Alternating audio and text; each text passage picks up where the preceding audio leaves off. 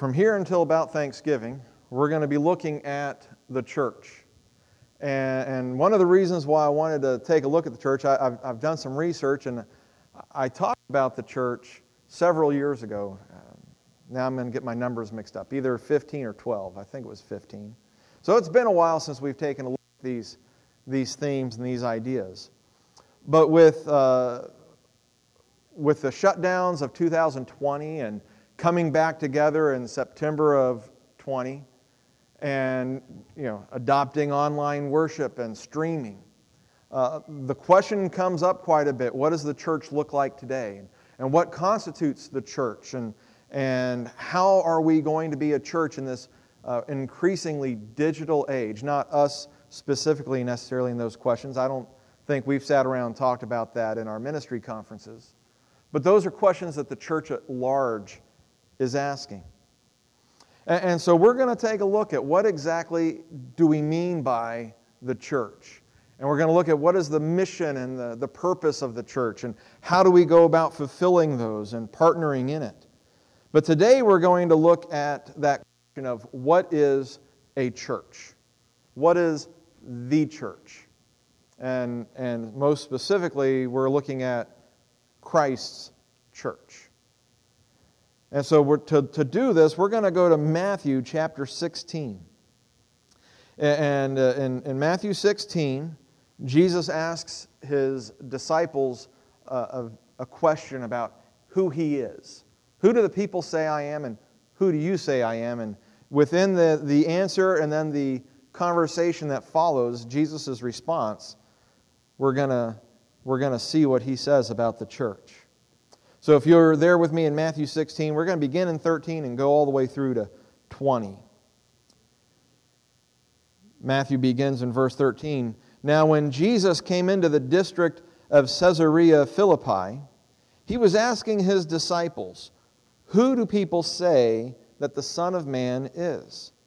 And they said, Some say John the Baptist, and others Elijah, but still others Jeremiah or one of the prophets. He said to them, But who do you say that I am? Simon Peter answered, You are the Christ, the Son of the living God. And Jesus said to him, Blessed are you, Simon Bar Jonah, or, or son of Jonah, because flesh and blood, or, or mankind, humans, did not reveal this to you, but my Father who is in heaven. I also say to you that you are Peter and upon this rock I will build my church, and the gates of Hades will not overpower it. I will give you the keys of the kingdom of heaven. And Just by way of a rabbit trail, real quick, I will give you the keys. If, you notice that titles picture that we had up there at the very beginning, uh, one of the features that you see in a lot of artwork is Peter. You can always know about Peter because he will be having keys in his hand. Here you have a, a picture where Jesus is handing him literally keys. And this is a depiction of this passage. Now, Jesus didn't have the, the city keys, you know, and he didn't hand the keys to the city to, to Peter. This is imagery to communicate this statement. And so if you ever see, you know, icons or pictures of, of the disciples, you'll always be able to recognize Peter because he will always have keys somewhere on his person. Just like oftentimes Paul will always have a sword nearby or in a background because he was beheaded. And so these are little clues that the artist would give us to know who was in who, who was who in the pictures. So anyway, digression over. Uh, I will give you in verse 19 the keys to the kingdom of heaven. And whatever you bind on earth shall have been bound in heaven, and whatever you loose on earth shall have been loosed in heaven. Then he warned the disciples that they should tell no one that he was the Christ. This is the first time in the Gospel of Matthew, of, of three times. And Jesus doesn't really, in the Gospels, he doesn't talk about the church very often. He, he talks about following him, he talks about his people, he talks about his sheep he doesn't talk about the church very often. But in Matthew, there are three times, and this is the first time he introduces the idea of the church when he says to them, uh, I will build my church. This is, this is the rock upon which I will build my church. Now, what do we mean by this word church? The, the, the word that's being translated that Jesus has used for church here and then also in Matthew 18 when he's talking about church discipline. The Greek word is a word called ecclesia.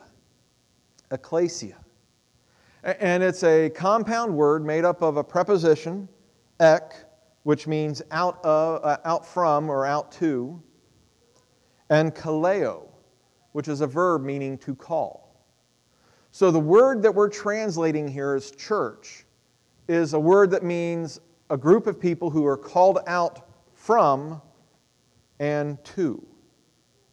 So, for instance, in the book of Acts, um, chapter 19, when, when Paul's in Ephesus and uh, his ministry is so strong and so powerful that the silversmiths are seeing a hit in their bottom line.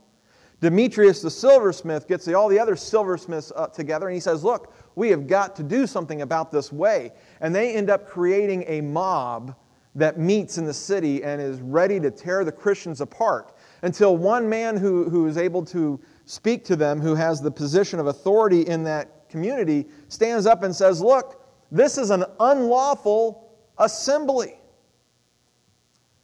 Ecclesia. And they talk to, and he says, you know, we need to go home before we get in trouble with the Romans. And we need to bring these matters up in the proper, the legal assembly, ecclesia. Now, the writer of Acts, Luke, used the exact same word that Matthew has used here, that Jesus is using about what we have just, uh, translated as the church. But the word church, it's not like, you know, there are certain words like Christ, you know, it's Christos. And, and uh, amen, amen. We, we don't even, you know, it's exactly the same word in the Greek. We just took it and made it ours. Church as a, as a word is nowhere in the Bible. What we're talking about when we talk about a church is a, an assembly of people who are called out for a purpose and called to a purpose. And so when we talk about the church, and when Jesus is talking about the church, and specifically here, because what does he say? I will build my church. I will build my assembly of people. So when we talk about the church, what we are really saying is that the church is an assembly of people belonging to the Lord. That the church is an assembly, a gathering of people who belong to the Lord. So when we, when we talk about this building and this property and we say, oh, I'm going to church or I'm going up to the church, you know, if you, if you were coming up here to do some work or to get ready for an activity, you know, I'm going to the church. Everybody knows what we're talking about. We're talking about the building. And it has that name because this is where the church meets. But it's just a building. You know, it doesn't it's not the church. The church is an assembly of people, specifically people called out and called to, to do something together. It can be an assembly in Greek was oftentimes a, you know, that was when they got together and, and talked about things and did their laws and things like that. Uh, the Baptist General Convention of Texas is going to have an assembly in November where they all gather together and they're going to have a convention and they're going to meet and they're going to talk. The people who go to that thing are called messengers. They represent all the different churches in Texas. They are specific people called out to a specific assembly. They talk about things that matter to them. They don't worry about the Episcopalians. They don't worry about the Methodists. They talk about Baptist issues and specifically the General Baptist, uh, the Baptist General Convention of Texas issues. And so when we're talking about an assembly or church, that's what we're talking about in this. And, and so there are, there are many levels to the church. There, there's uh, what we, we call the universal church. That would be everybody that belongs to the Lord throughout history. You know, so we are a member of the church. If you believe in Jesus Christ, you're a member of the church just like Peter was a member of the church. Just like the believers in England in the 1100s were members of the church. Just like the people who are in China today are members of the church. There's a church large, but then there is also smaller groupings. We're one of those. You know, we are a church, not the church, but a church. Now, we, amongst ourselves, we might talk about the church. But you notice I'm always kind of tripping over the church, and then I try to explain not us necessarily, but the whole church in America.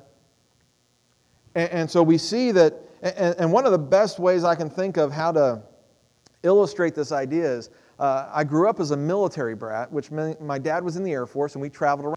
Three years we moved. I have cousins that were uh, military brats. Their dad was in the Army.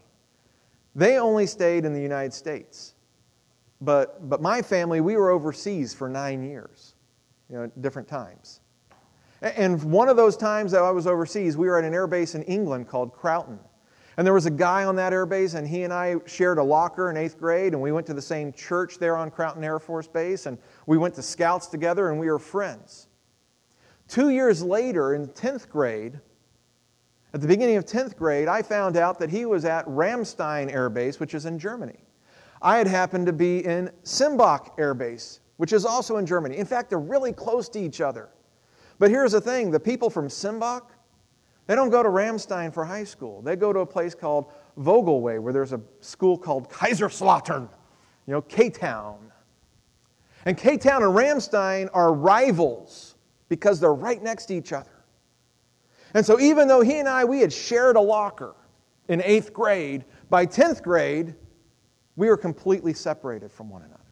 I think I got together with him for a weekend once. We hung out around his house, and that was about it. Because we had moved apart, and my experience was K Town, and his experience was Ramstein. Now, we were still brats, we were still Air Force brats, but we were members of two different schools, two different environments, two different worlds. But we still had some kinship in the fact that we're both overseas as opposed to those that never got to go overseas. And we still had kinship in the fact that we were both military brats compared to all the people in the world who aren't military brats, who don't have that experience of growing up that way. And in a similar way, the church operates that way. They're, you know, we're, we're all members of the world, but then we're believers in Jesus Christ, and that's kind of like becoming the military brat.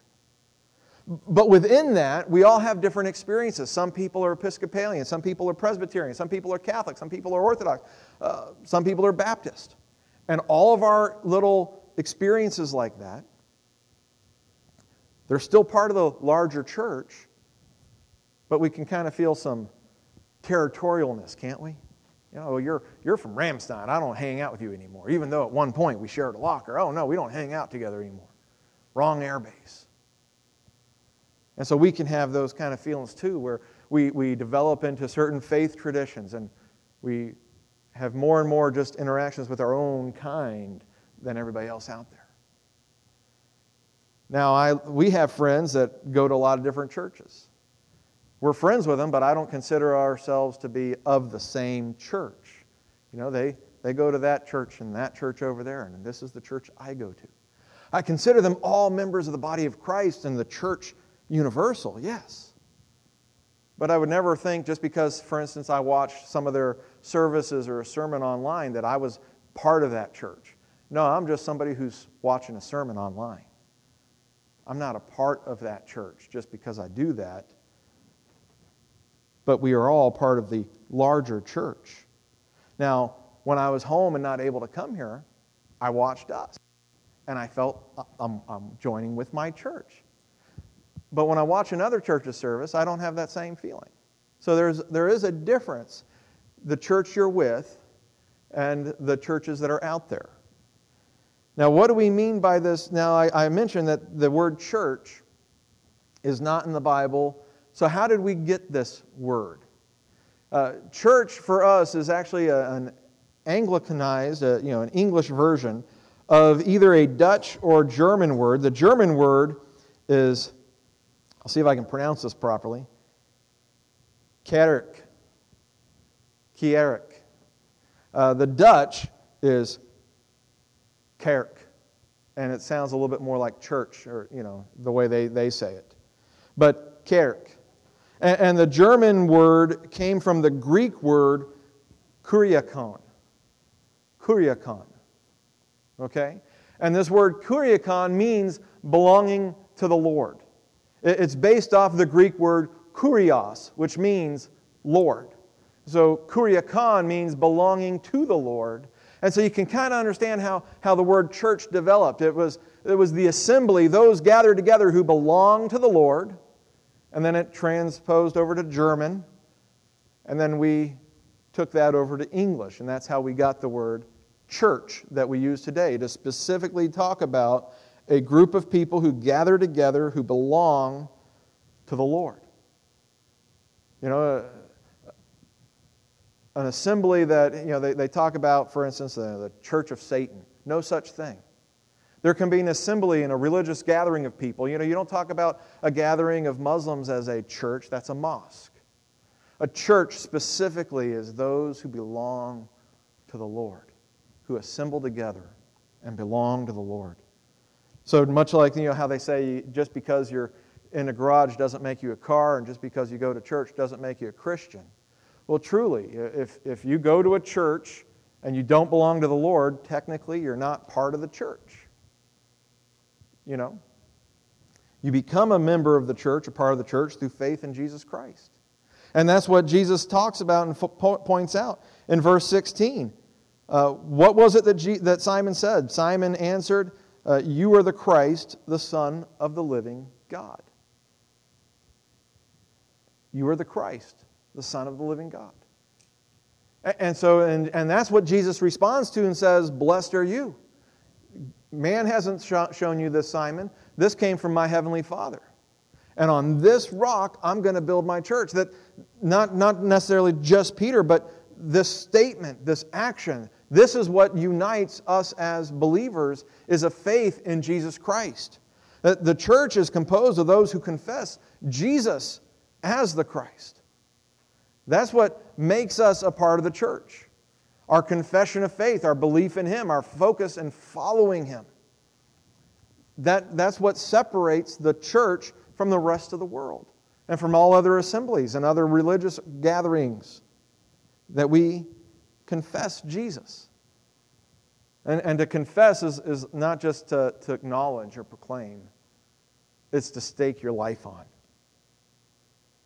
This is this is the truth in my life. This is, this is the truth I live out that Jesus is Lord, that He is the Christ, the Son of God. In that statement, Simon was claiming A, you're the Messiah, and B, you are the Son of God.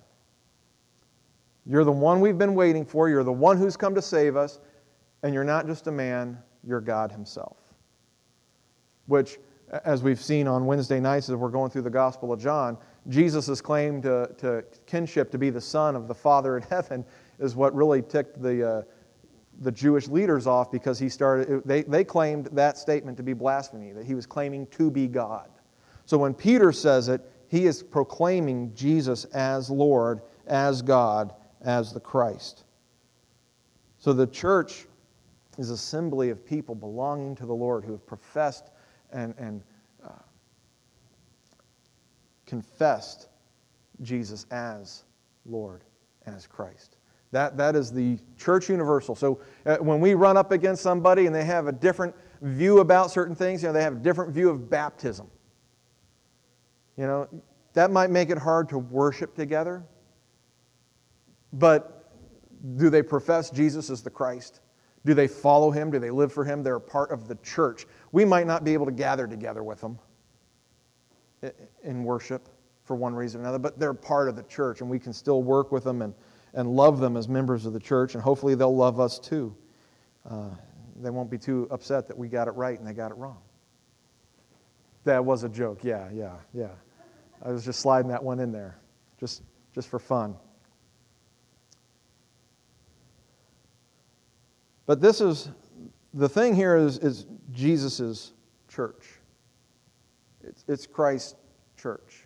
Notice what he says to, to Simon. He says to him uh, in verse 18, I also say to you, after he'd said, Blessed are you, Simon Barjona, uh, flesh and blood did not reveal this, but my Father who is in heaven. I also say to you that you are Peter. Now, what did Simon say? You are the, the, you are the Christ, the Son of God. Jesus is now returning the favor. Simon has testified to who Jesus is. Jesus is now testifying to Simon. You are, I say to you, you are Peter. Now, we've already seen Simon Peter. Peter has been part of his name since the beginning. So it's not like Jesus is giving him a new name uh, in this instance, in this writing of Matthew. But what he's saying is that you are Peter, and Peter is a word that means rock. And upon this rock I will build my church. Now, some people have taken that and said, oh, look, you know, Peter is the leader of the church and, perpu- and, and, and continually. I'm going to mispronounce that word. And per- I'm going to just mess it up, so I'm not going to try. Uh, he's going to be it. And if he's not here to do it, then whoever fills his position is going to do it. And what happened is, is that Peter ended his days in Rome. And so Rome has claimed that Peter was the bishop of Rome. And so therefore, the bishop of Rome continues in Peter's position. And so whoever the bishop of Rome is, is the head of the church. And that's why you've got a guy called the Pope. The early Christians had no idea of this. For hundreds of years, they had no idea of this. What happened was is you had three different areas in the, in the world uh, that were all vying for power, and Western Europe won. And that's why they got the Pope. And then Eastern Orthodox cut off, and that was not what Jesus was saying. Much like when, when John and James come to Jesus and say, Grant us that one of us sits at your right, one at your left. And Jesus says, I can't grant you that. That's not mine to give but you will die. You will drink the cup I'm going to drink. I grant you that. I can grant you to drink the cup I'm going to drink. But to sit at my right hand, to sit at my left hand, I can't. That's, that's my Father in heaven. When he says, you, uh, you are Peter, and on this rock I will build my church, I, I firmly believe that he is talking about Pentecost. When the Holy Spirit came upon the disciples, who was it that stood up and spoke? Who was it that, that, that was the leader of the disciples and the church in that time? It was Peter. But in Ephesians, Paul talks about all the apostles as being the foundation upon which the church, we, the body, are being built on, with Christ as the cornerstone. In Revelation, uh, the new Jerusalem that comes out of heaven, John describes it as having 12 foundation stones, and on those foundation stones are the names of the apostles. So, so it's, it's reasonable to say, yes, the apostles were the foundation that Jesus is building his church on. That doesn't mean that just because they were the beginning, that they are, you know, whoever is filling their job role is, is, is in continuation. And, and what happens is, is because of bad exegesis on the Catholic side, then the Protestants come in and say, we're going to ignore that Jesus said, on this rock I'm going to build my church, and we're going to call that rock something different. That's not good. He was talking about Peter. Peter, you're the rock. And on this rock, I'm going to build my, I'm going to start it. You're, you're going to be blessed to work with me and to have me work through you because of this confession of faith because you've stepped forward and done this, you're going to get a blessing. You're going to be the one I started with. I'm going to build my church on this rock. And then he says, and the gates of Hades will not overpower it. And gates are a picture of strength. Gates are where legal matters were taken care of in communities. You know, you would go and, and, and get the elders at the gates. That's why when they talk about to give justice and the gates, justice at the gates, it's talking about legal matters and, and making sure that things are done righteously in government and in the court of law that you have. The gates of Hades or the gates of hell will not overpower it. Jesus is control, and we don't have to fear what's going to happen. It's His church. I will build my church. And, and just in that small little phrase, I will build my church. Jesus is the one doing it, He's the one building, and it's His church, His assembly of people who believe in Him. And, and, and when He does, there is no way that it, the victory will go to hell. There's no way that it will overpower and overcome.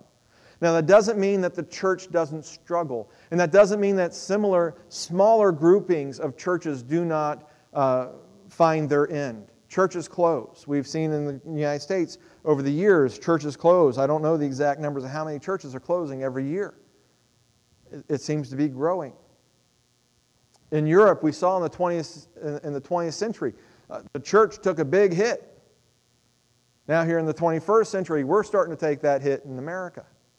But in South America, the church is on fire. In Africa, the church is on fire. In Iran, the church is growing and is on fire. So the church is still victorious. We may, in our own individual experiences, not see the, the victoriousness of the church, but it's still there. The church is, is growing. The, thing, the, the main thing I think about this when I think about Jesus talking about his church and, and that this is the people that He has called out for His purposes to serve Him. And this is you and me. This is us together. I'm, by myself, I am not the church. By yourself, you are not the church. You're a believer. You can be a believer and you can be a follower of Jesus. Uh, we had neighbors and they never went to church, they were just following Jesus on their own. And some people think that's an okay way of doing things. I don't need the church. Oh, the church is full of hypocrites. Oh, the church has got this problem, it's got that problem. And we want to separate ourselves from the problem, so we separate ourselves from the church. And we think, I can worship God anywhere. I can worship God outside. I can worship God in my house. I can worship God wherever I please. And that's true. You can worship God. But I've also never met a person that wasn't in church that also wasn't kind of forgive me, a crackpot in some of their ideas. Because I, uh, let, me, let me clue you all in. You're all crackpots, and so am I. We all have crazy ideas when it comes to Jesus and when it comes to faith and when it comes to the Bible. And what happens is, is you open up your mouth and you say one of your crazy ideas, and somebody else there says, That's a crazy idea. Let me show you why in Scripture that you're wrong. Uh, hopefully, they do a little bit nicer than that, but that, this is just the cliff notes. And because of that, we grow. And because of that, we don't go growing off on our strange shoot of a crazy idea. We stay with the body, we stay with the vine. We don't go our own way. I think we have a very individualistic attitude in America, and, and you know, the whole idea about being a grafted into the vine and that I'm just a branch and I have to hold on to the vine, even though we're talking about Jesus, that kind of grates us sometimes. You can be a believer on your own, but you're not a church on your own. And Jesus, He isn't really working through believers, He's working through the church. It was the church was His idea. Yeah, to, to call people and to have them follow him, yes. And yeah, we experience him working in us, but what I'm getting at is, is that Jesus' plan is not to work on, with just you, but with us. That's how he does things. And for us to decide, I don't want, and that's why we have so much body uh, imagery in the, the epistles, you know, and, and talking about the, the flock as Jesus talks about it in the fold. It's not individuals, it's the church. That's what he's building, is the church. And here's the thing is it's his church. And, and what I see in that is that the church is important to Jesus. It, it, it, that's his plan. That's his only plan. In fact, he left with 11 guys, lost one, 11 guys and about 110 extra that were hanging around with them. And they were saying, Hey, Jesus, are you going to set up your kingdom? Or is this when you were starting to take over? Are we going to go into Jerusalem? He says, Guys, just hang out for another 10 days, wait for the Holy Spirit. You're going to be my witnesses. I'll see you later. And that was it. Again, I'm paraphrasing. He didn't tell them all the things that he wanted them to do, he didn't explain every last detail. He just said, you're going to get the Holy Spirit, and you're going to work together, and you're going to be my witnesses in Jerusalem and Judea and Samaria and to the ends of the earth. You're going to be my witnesses. Not you, Simon, are going to be my witness. You are going to be my witnesses. All of us together. And the church is Jesus' way of doing that. Not extra, you know, what, what, what we call from the 20th century parachurch ministries. They're good, they're nice, but the people in them have got to be a part of a church. Being a part of the church is how we are part of God's work and His ministry, how we work together. And if the church is important to Jesus, it should be important to us too. Being with other believers, if you're a follower of Jesus Christ, should be an important thing. And, and even though we can annoy one another, and, and we can drive one another crazy, and sometimes we can convict one another in ways we don't like, and so I'd rather walk away from you than experience the conviction you're giving me. If the church is important to Jesus and it should be important to us, then we need to think about how we treat the church. Some people talk about the church in an awful way. We'll say, oh, you know, full of hypocrites. Oh, it's so ugly. Just a bunch of sinners. Oh, it's, you know, fill in the blank, whatever you've thought to say or whatever you've heard. You know, when we do that, we're talking about the people that Jesus died on the cross for and who believed in him and accepted that death. We're talking about the people that he says, I am redeeming you and I am conforming you into my image. We're talking about the people who Jesus said, I'm going to return for you. That I have gone to prepare a place for you. And when it is ready, I'm going to return for you when we talk bad about other believers and when we talk bad about the church, we're talking bad about the thing that Jesus loves most dearly on this earth the people that are His, that He has called out for His purposes. So if the church is important to Jesus, I think it should be important to us. And I think we should be real careful, real careful what we say about other believers. People will ask me sometimes about some, you know, there are some pastors out there, and I could just say a physical description. You probably know who I was talking about. And people will ask me, well, what about this guy? What about that guy? And I, I, I had a guy recently was asking me about that, uh, about a specific pastor and his message. And I said, you know, if Jesus doesn't like what he's doing, he can shut him up anytime he wants. He's not my problem. I don't think I agree with his message, but he might be doing what God wants him to do, and who am I to tell you or to tell him to stop doing what God wants him to do? Maybe his purpose in life is to lead people astray. I know that sounds crazy, but maybe it is. That's not mine to say. I'm supposed to worry about what I'm doing. I get little, you know, there, are, there are a lot of other people who say things about God that I don't agree with things. Well, that doesn't mean I, I drag them through the mud. It doesn't mean I say, oh, they're not a true believer. No, what that should do for us is, well, I need to love this person. And then I need to think, how can I build up the body? Do the things I feel like saying, do they, do they help anybody or are they just going to tear somebody down? Maybe, maybe I just leave them to God. The church is important to Jesus, and I, I think, I think it is. And, and he's planning, the church is supposed to be here when he comes back, which means the church is not going to go anywhere. It may struggle and it may dwindle and it might, we might see some chaff fall away. But the grain of the church, the fruit of the church will not diminish. So if Jesus is doing that for the church, I want to encourage us view how do we respond? How do we act the church. The church that we gather together with, that we say, this is where I'm going to be on a Sunday morning. But also, then, how do we act towards the church down the street? The church with the view than mine. What is our heart attitude towards them? And then, even, what about that church in another country that maybe is enemies with my country? We're enemies, and yet we're brothers and sisters in Christ. What do we do about that church? What is our heart attitude towards them? Jesus loves his church. The church is important to Jesus. It should be important to us.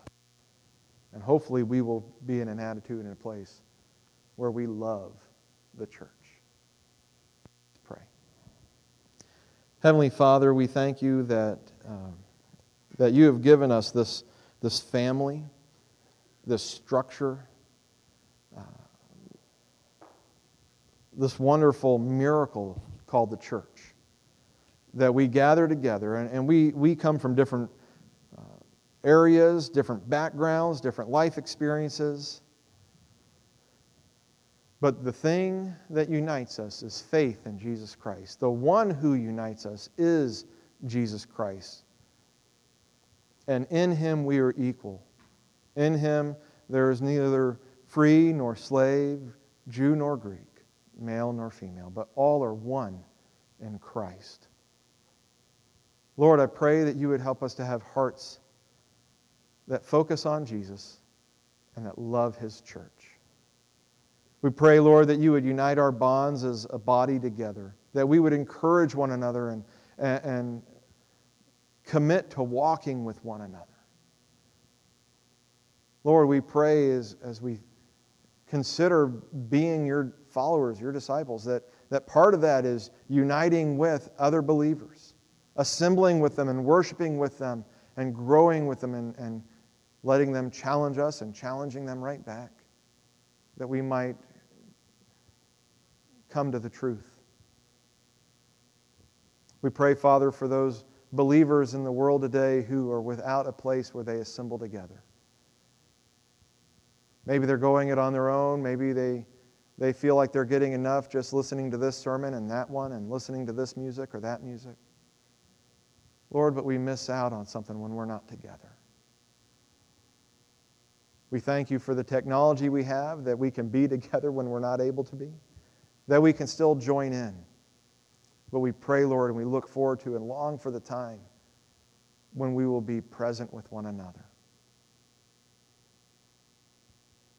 We pray, Lord, that you would strengthen the churches in America to believe and to hold fast to the testimony of Jesus Christ.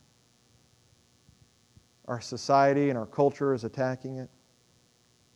Help us to stand firm, Lord, we pray. We ask these things today in Jesus' name. Amen.